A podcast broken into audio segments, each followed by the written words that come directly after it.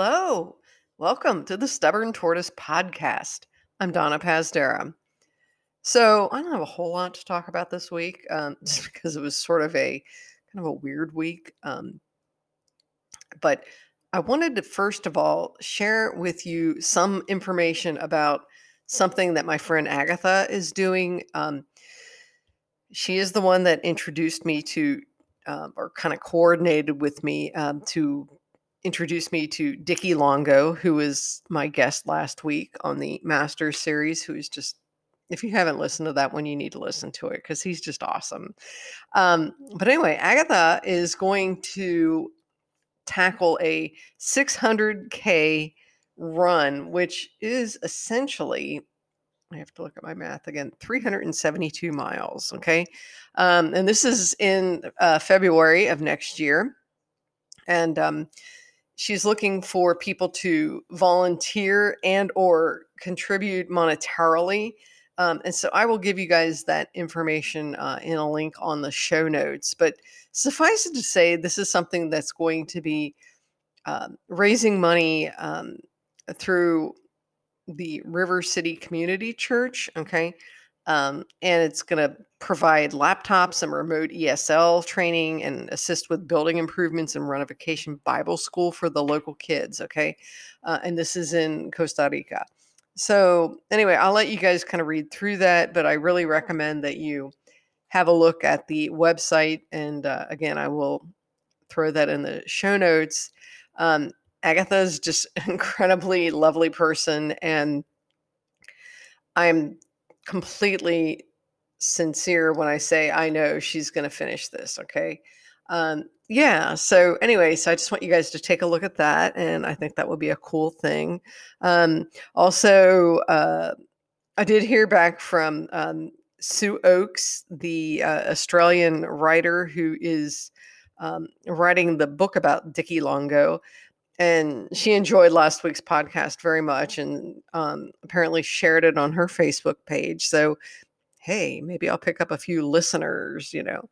Also, while we're speaking about listeners, I was looking through my um like Apple podcast reviews, I guess, um this morning. I've got a whopping, you know, 16, uh, which is all right. I mean, I know this is a very DIY small podcast. And um the majority of people really love this podcast of out of that 16 um, however there were maybe one or two that gave it a four star and then somebody else gave it a three. I was like oh my god. And so then i i, I was kind of it's kind of like when i get my student evaluations back at the end of every semester and i'm just like oh god why didn't they why didn't they like me or what did what did i do wrong? And and sometimes it has nothing to do with me necessarily. It might have something more to do with them as um, students, you know, or you know their experience. Um, I mean, I do take complete credit for you know the semester being not as big of a shipwreck as spring, but it's still you know it's kind of it's kind of a challenge. And um, anyway. So, what I'm imploring you uh, is to please leave me a review, give me some stars. I don't care. I mean, of course I care. I would love for you to give me five, but I get that this is not for everyone. So, again, you know, this podcast is just for the average runner. And, you know, this is kind of chronicling my own adventure in running. And, um, you know, some of you may not really be able to relate to this at all um, or may not be over 50 and therefore it may just seem kind of irrelevant to you and i get that it's okay uh, or you just may not be a runner but i i try to make this in such a way that it's it's not necessarily all about running and i mean it's it's kind of like life lessons learned because of running and um anyway so there's that um yeah so last week um we got some kind of cold weather um my running was sort of okay. I did I did more indoor cycling um, toward my fitness rather than fool around with running outside when it was cold and raining. And I know I'm such a baby, but anyway. And speaking of, I was supposed to um, volunteer and or run and and run uh, Tinajas this weekend or this past weekend up at Colorado Bend State Park. Um, unfortunately, Thursday I discovered that the magazine that I advise at my university, I am the faculty advisor of El Espejo, the national award-winning magazine at Texas A&M San Antonio.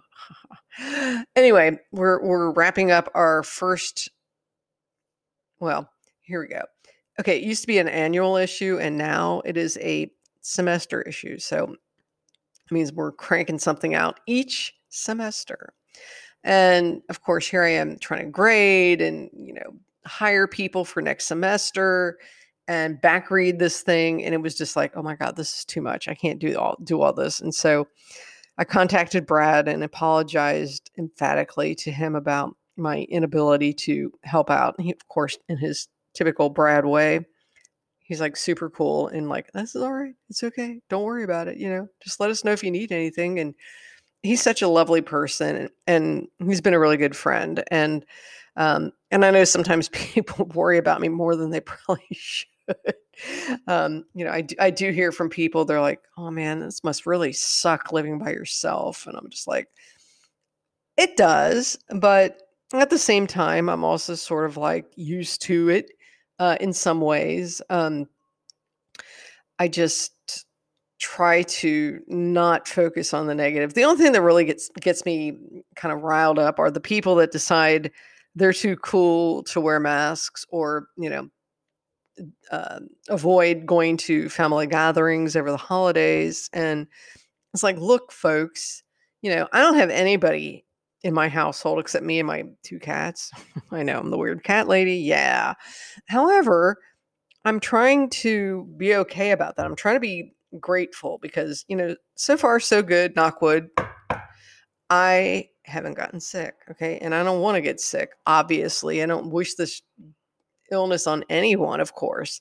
Um, but I am taking the necessary precautions to not go home to Ohio this this season and see my family. And I mean, it's been a year.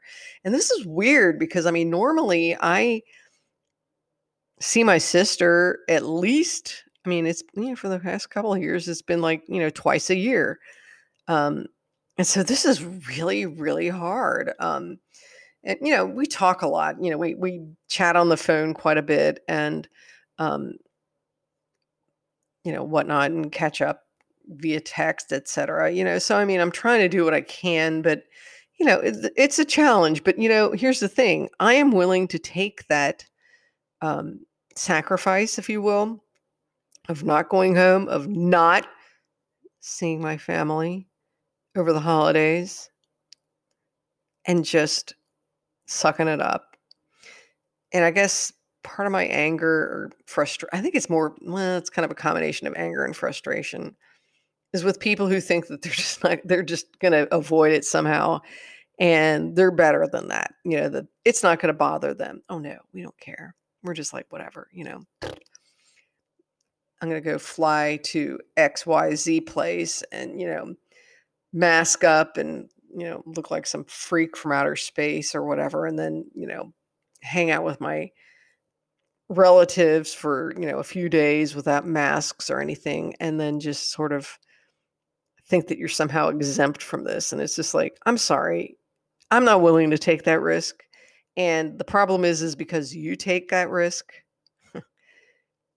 you're affecting me because you just keep exponentially adding to the problem Okay. And and that's really where I'm, you know, again, I don't want to be a jerk about all this. I mean, there's some other words I'd like to use, but you know, I I just I look at it and I'm just kind of like, wow, okay. I don't know. I don't understand this. It's like this country in World War World War II, try to say that three times real fast. You know, in World War II, people were like you know, donating their, you know, cookware and children were donating comic books and, you know, toys and whatever to support the cause. And I feel like we've just really fallen off the wagon here and I don't know what's going on. I don't know what's happening. I don't understand it. Um, I know that we are a very politically divided country right now. There are a number of people who are not accepting that Joe Biden won the election fair and square. Um, you know, I can almost see it if he won the electoral vote but didn't win the popular vote. Okay, then I could see where people be like, "Well, wait a minute, hang on." It's like here's a guy who, won the popular vote and the electoral vote, and you know, and all the attempts to recount are just like rejected. They're just like, "No, he won." Um, so it's kind of like we're in like woo woo land. Um, anyway, I uh,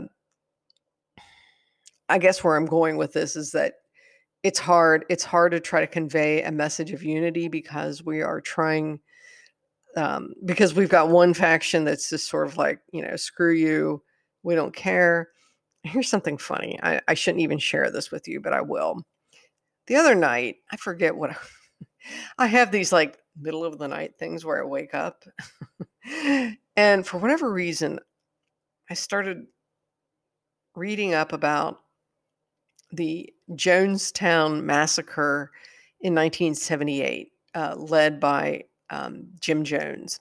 So, for those of you that don't know the backstory on this, um, and again, I was like in high school at the time, so you know, it's kind of like barely paying attention to it, but it was just sort of like one of these things where I was like, wow, that's interesting. Uh, what's happening? You know, um, but there's this oh my god here it is it's like 3.30 on you know saturday morning and i'm sitting here listening to this cassette tape literally of jones's final instructions to the 900 or so people that were gathered um where am i going with this well it was just sort of like this ultimate cult thing and sometimes that's what i feel like is going on with some of these people that support Trump. And again, this is not it is political, but it's not. It's it's more like a cult of personality sort of thing. And it was terrifying to listen to. I mean, especially at 3:30 in the morning because you're hearing people, you know, screaming and crying and babies crying and you know, parents were killing their children first because they gave them this flavor aid, which is sort of a cheap knockoff of Kool Aid because they were all in Guyana, which is like in northern uh, South America. And um, yes, these people, there's like 900 of them that he managed to lure down to this um, place in the jungle where he promised them no snakes or no. Um, you know, insects, um, and there'd be plenty of food, blah, blah, blah. Uh, you know, I forget how many acres it was, but he had this compound and the truth of the matter was is that there was none of that. There was there was no no I mean there were plenty of snakes, there were plenty of insects and there was not enough food and people were starving. And they were supposed to be told to, you know, by anybody that might infiltrate, you know, from outside, oh no, we're eating lamb and beef and chicken, which was a lie.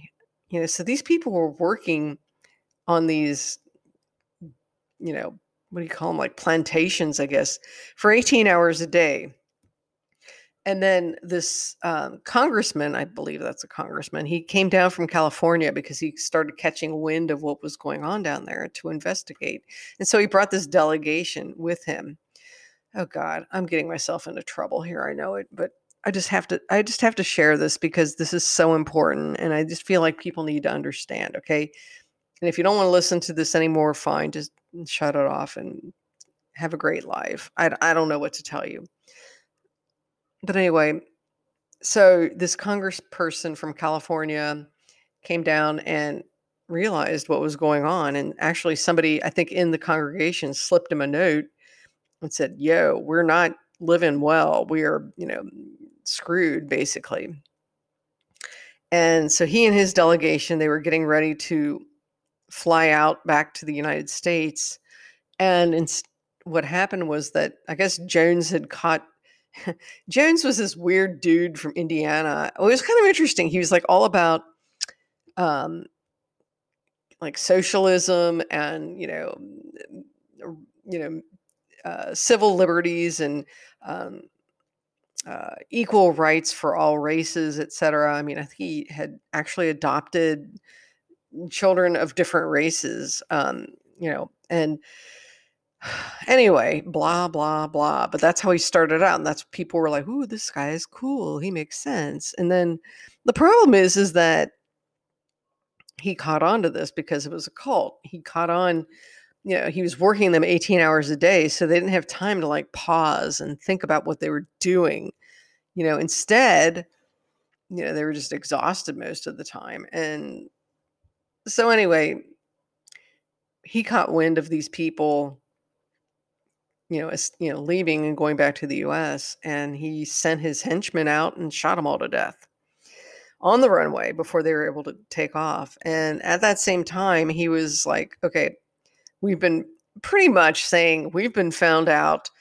And so I want all of you to, the, apparently, they had done some, like what they call dress rehearsals of mass suicide um, in case they needed to do that, you know, just to get to the other side. That was like their sort of, you know, reward, if you will.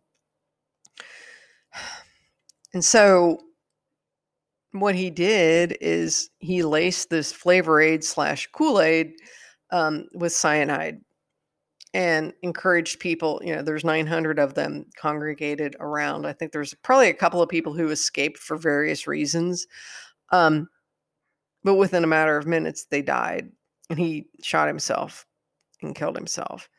And the following morning, I guess the soldiers I guess they, I guess I, I can't really remember how they happened upon them, but I guess they had heard that there was some sort of weirdness going on at this compound, and it was very foggy and it was dark, and they started, you know, investigating this, and they started tripping over bodies, and they were freaking out, and they were like, "Oh my god, this is horrifying," you know, and so the the bodies were just like there's like piles of bodies. I actually was looking at some of the photos and it's just it's just horrific. I mean, again, I was like in high school, so I wasn't paying attention to this stuff. But what I'm getting at is this guy, he went around saying, You can't trust the media. Sounds familiar. You know, listen to me because I know what's best or I know what's right. And essentially convinced them or persuaded them to ignore what they were seeing or feeling with their own emotions and, and eyes and whatnot.